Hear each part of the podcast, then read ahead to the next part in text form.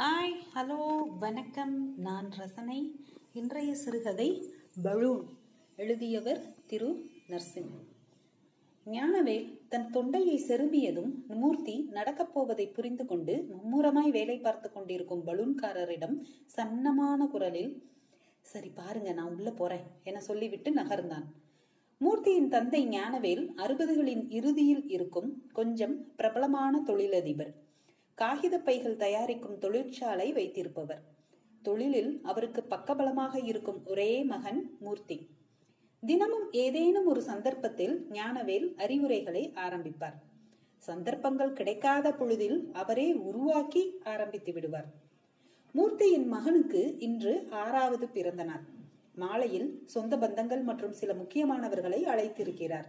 Cake வெட்டி கொண்டாடும் நிகழ்வு. அதற்கான அலங்காரங்களில் ஒன்றாக இந்த பலூன் கட்டும் வைபவம் நடந்து கொண்டிருக்கிறது. இந்த பலூன் அலங்காரமும் பலூன்காரரும் இவர்களை அடைந்தது ஒரு சுவாரஸ்யம். முதல் பிறந்த நாளை கோலாகலமாக கொண்டாடும் பொருட்டு ஒவ்வொன்றாய் பார்த்து பார்த்து வாங்கி கொண்டிருந்தார்கள் ஞானவேலும் மூர்த்தியும். கடற்கரை சாலையில் ஆனால் ஆள் அரவமற்ற ஒரு தனித்த இடத்தில் தன் சைக்கிள் நிறைய பலூன்களால் கட்டி பறக்க விட்டிருந்த காட்சியை காரிலிருந்து பார்த்த கைக்குழந்தை உற்சாகமாக எட்டி பார்க்க முற்பட அதை கவனித்த மூர்த்தி காரை நிறுத்தி பலூன் வாங்க அருகில் போகும்போதுதான் கவனித்தான் அது சாதாரண பலூன்கள் போல் இல்லை. நேராக வான் நோக்கி விரைப்பாக நின்று கொண்டிருந்தன. அவற்றை பற்றி இருந்த நூல்கள் வீணையின் தந்தி போல் அவ்வளவு முறுக்கிக் கொண்டிருந்தன. மூர்த்தி தன் பின்னங்கழுத்து முதுகை தொடுவது போல் முகத்தை நிமிர்த்தி பலூன்களை பார்க்க அவன் கையில் இருந்த குழந்தை குதூகலமாய் பலூன்களை பார்த்து சிரித்தது.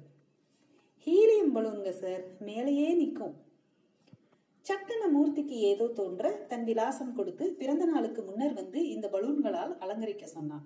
இதோ ஆறாவது பிறந்த நாள் வரை வருடம் தவறாமல் அலங்காரங்களை செய்து கொண்டு கொடுத்திருக்கிறார் மூர்த்தி. மூர்த்தியை விட அதிகமாகவே பலூன்காரருக்கும் ஞானவேலை பற்றி தெரியும். ஆறு ஆண்டுகளாக பார்த்து கொண்டிருக்கிறார். கேட்டு கொண்டிருக்கிறார் என்பதே சரி. ஞானவேலின் செருமலுக்கு வருவோம். என்னப்பா பலூன்? சார்? ம் இந்த வாசனையே வாசனை தான் சார் பலூன்காரரின் செவியும் வாயும் ஞானவேலுக்கு என்றாலும் அவர் கைகள் அனிச்சையாக அதன் வேலையை பார்த்து கொண்டிருந்தன. சிறிய பைப் போன்ற காற்றடிக்கும் மிஷின் ஆக்சிஜன் சிலிண்டர் போன்ற ஒன்றோடு இணைக்கப்பட்டிருக்க ஒரே அமுக்கு ஹீலியம் காற்று உள்ளேற சட்டென வீங்கி பெரிதாகும் பலூனின் கழுத்தை திருகி முடிச்சிட்டு விட்டுவிட. அது அப்படியே சல்லன மேலேறி கூரையில் போய் முட்டி படர்ந்து கொண்டது. இப்படி கூரைக்காக சில பின் வளைத்து அலங்கார வளைவு போல் ஆக்க சிலர் என மும்முரமாக வேலை பார்த்து கொண்டிருந்தார். ஏன்பா இதே வருஷமும் இந்த சைக்கிள் தானா? சார் அட என்னப்பா நீங்க எல்லாம் இந்த காலத்துல தொழில் பண்றீங்க. நான் இந்த ஊருக்கு வரப்ப என்ன வச்சிருந்தேன் தெரியுமா? சார் சரக் சரக் என பலூன்கள் காற்று அடைபட்டு மேலேறி கொண்டிருந்தன. மூர்த்தியின் தங்கை தியா உடற்பயிற்சிக்கு போகிறாள் என்பதை அவளின் உடையும் கையில் வைத்திருந்த சிறிய மிருதங்கம் போன்ற கைப்பையும் உணர்த்தியது. என்னம்மா ஜிம்முக்கு கிளம்பிட்டியா? எஸ் டேட் ஞானவேலின் பார்வையும் ஏதோ கேட்க வரும் துணியையும் உணர்ந்த தியா மீண்டும் சலிப்பாக அப்பா டெய்லி கேட்டதையே கேட்காதீங்க. அது ஒன்லி லேடிஸ் ஜிம் தான். ஒரு பிரச்சனையும் இல்லை. என சொல்ல ஞானவேல் அரைகுறை திருப்தியாக தலையாட்டினார். அந்த இறுக்கமான உடையில் அந்த கோபமான நடையில் திரும்பி அவள் போவதை பலூன்காரர் பார்க்கக்கூடாது எனும் புத்திசாலித்தனத்தின் பொருட்டு ஞானவேல் அவருக்கு முன்னர் மறைத்து பேச ஆரம்பித்தார். மூர்த்தியின் மனைவி தேநீர் கொண்டு வந்து வைத்தார். ஞானவேல் வழக்கம் போல் பழைய கதை ஆரம்பிக்கிறார் என்பதை அறிந்த மருமகள் டீயை குடிச்சிருங்க ஆறிட போகுது என சொல்லிவிட்டு பலூன்காரரை பார்த்து சிநேகமாய் சிரித்து விட்டு போனார் வெறும் கை. யாரும் நம்ப மாட்டாங்க. வெறும் கை மட்டும்தான். ஆனா அது கூடவே நம்பிக்கையும் இருந்துச்சு. மதபோதகரின் உடல் மொழிக்கு கொஞ்சம் கொஞ்சமாக அவரை அறியாமல் போவது போல் இருந்தது. பலூன்காரர் அவரை பார்த்து மிக லேசான புன்னகையுடன் தேநீரை குடித்துக் கொண்டிருந்தார். அந்த நம்பிக்கையை மட்டும் வச்சு என்ன பண்ண முடியும்? என்னோட உழைப்பு. சார் உழைப்பு மட்டும் வச்சு என்ன பண்ண முடியும்? இந்தா உழைக்கிற ரொம்பவே நல்லா உழைக்கிற சார் ம் திறமா உழைப்பு இதெல்லாம் தாண்டி ஒரு சின்ன நெறிமுறை இருக்கணும். நாளைக்கு என்ன? இந்த வாரம் என்ன? இந்த மாசம் என்னன்னு குறிச்சு குறிச்சு அதை நோக்கி போகணும். சார் தான் சார் கூடுதலாய் ஒரு சொல் பலூன்காரரிடம் இருந்து வந்ததன் காரணம் தேநீர் டம்ளரை கீழே வைத்ததால் இருக்கக்கூடும். அப்பெல்லாம் வெறும் பிளாஸ்டிக் பயம் நான் என்ன? அதை பூரா குழச்சி உருக்கி குடம் வாளின்னு பண்ணிவிட்டேன் மார்க்கெட்ல இப்ப பிளாஸ்டிக் கூடாதுங்கிறான். டக்குன்னு என்னடா வேணும்னு கேட்டு பேப்பர் பேக்ல இறங்கினேன். சார் இப்போது வளைவுகள் மேல் நோக்கி முட்டும் பலூன்கள் முடிந்து கேக் வெட்டும் மேஜைக்கு பின் இருக்கும் சுவரில் கட்டப்பட பூ டிசைன்களில் பலூன்கள் தயாராகி கொண்டிருந்தன. பலூன்களில் ஆறு என்ற எண்ணை வளைத்து கொண்டு வரும் முனைப்பில் இருந்தார் பலூன்காரர் ஆனா என்கிட்ட இருந்த முக்கியமான ஒண்ணு என்னன்னு தெரியுமா? சார் சொல்லுப்பா. என்னவா இருக்கும்? சார் சார்னா என்ன அர்த்தம்? சார் ஃப்ளோ அப் அப்படின்னு சொல்லுவோம் தொழிலில். ஃபாலோ அப் நம்ம கஸ்டமர்ஸை நாம தான் ஃபாலோ பண்ணணும். நாம தான் அவங்க பின்னாடி போய் நம்ம முகத்தை முதல்ல பதியணும். அப்புறம் நம்ம தொழிலில்.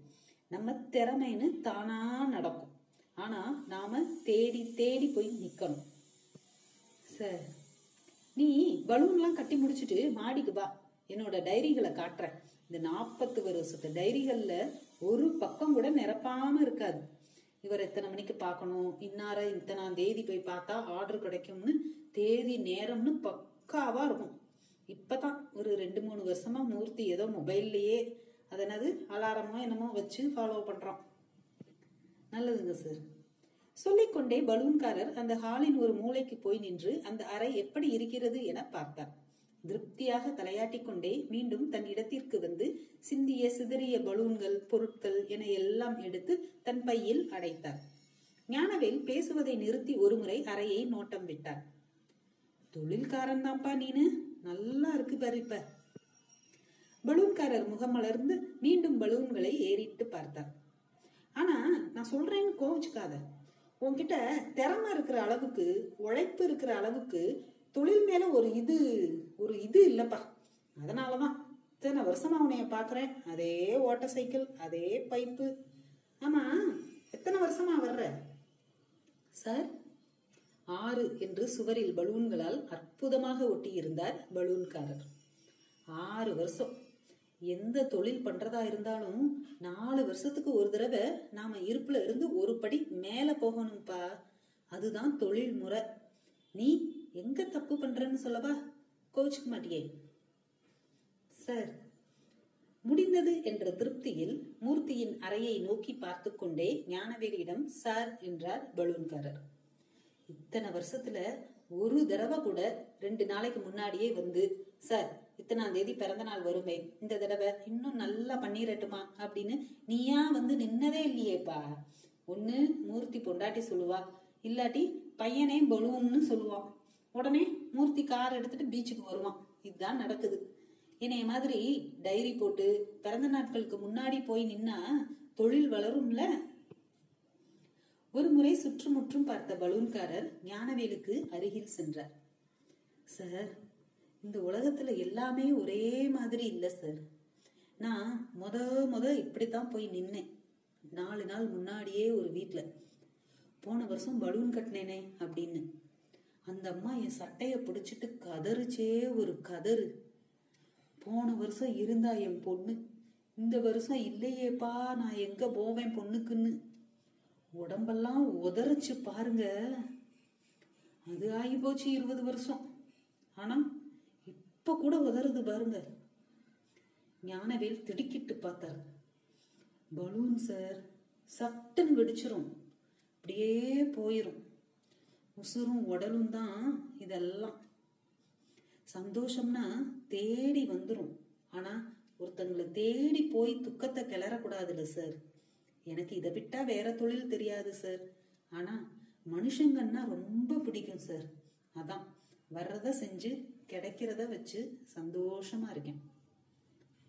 ஞானவேலிடம் ஒரு பெரும் அமைதி சூழ்ந்து கொண்டது.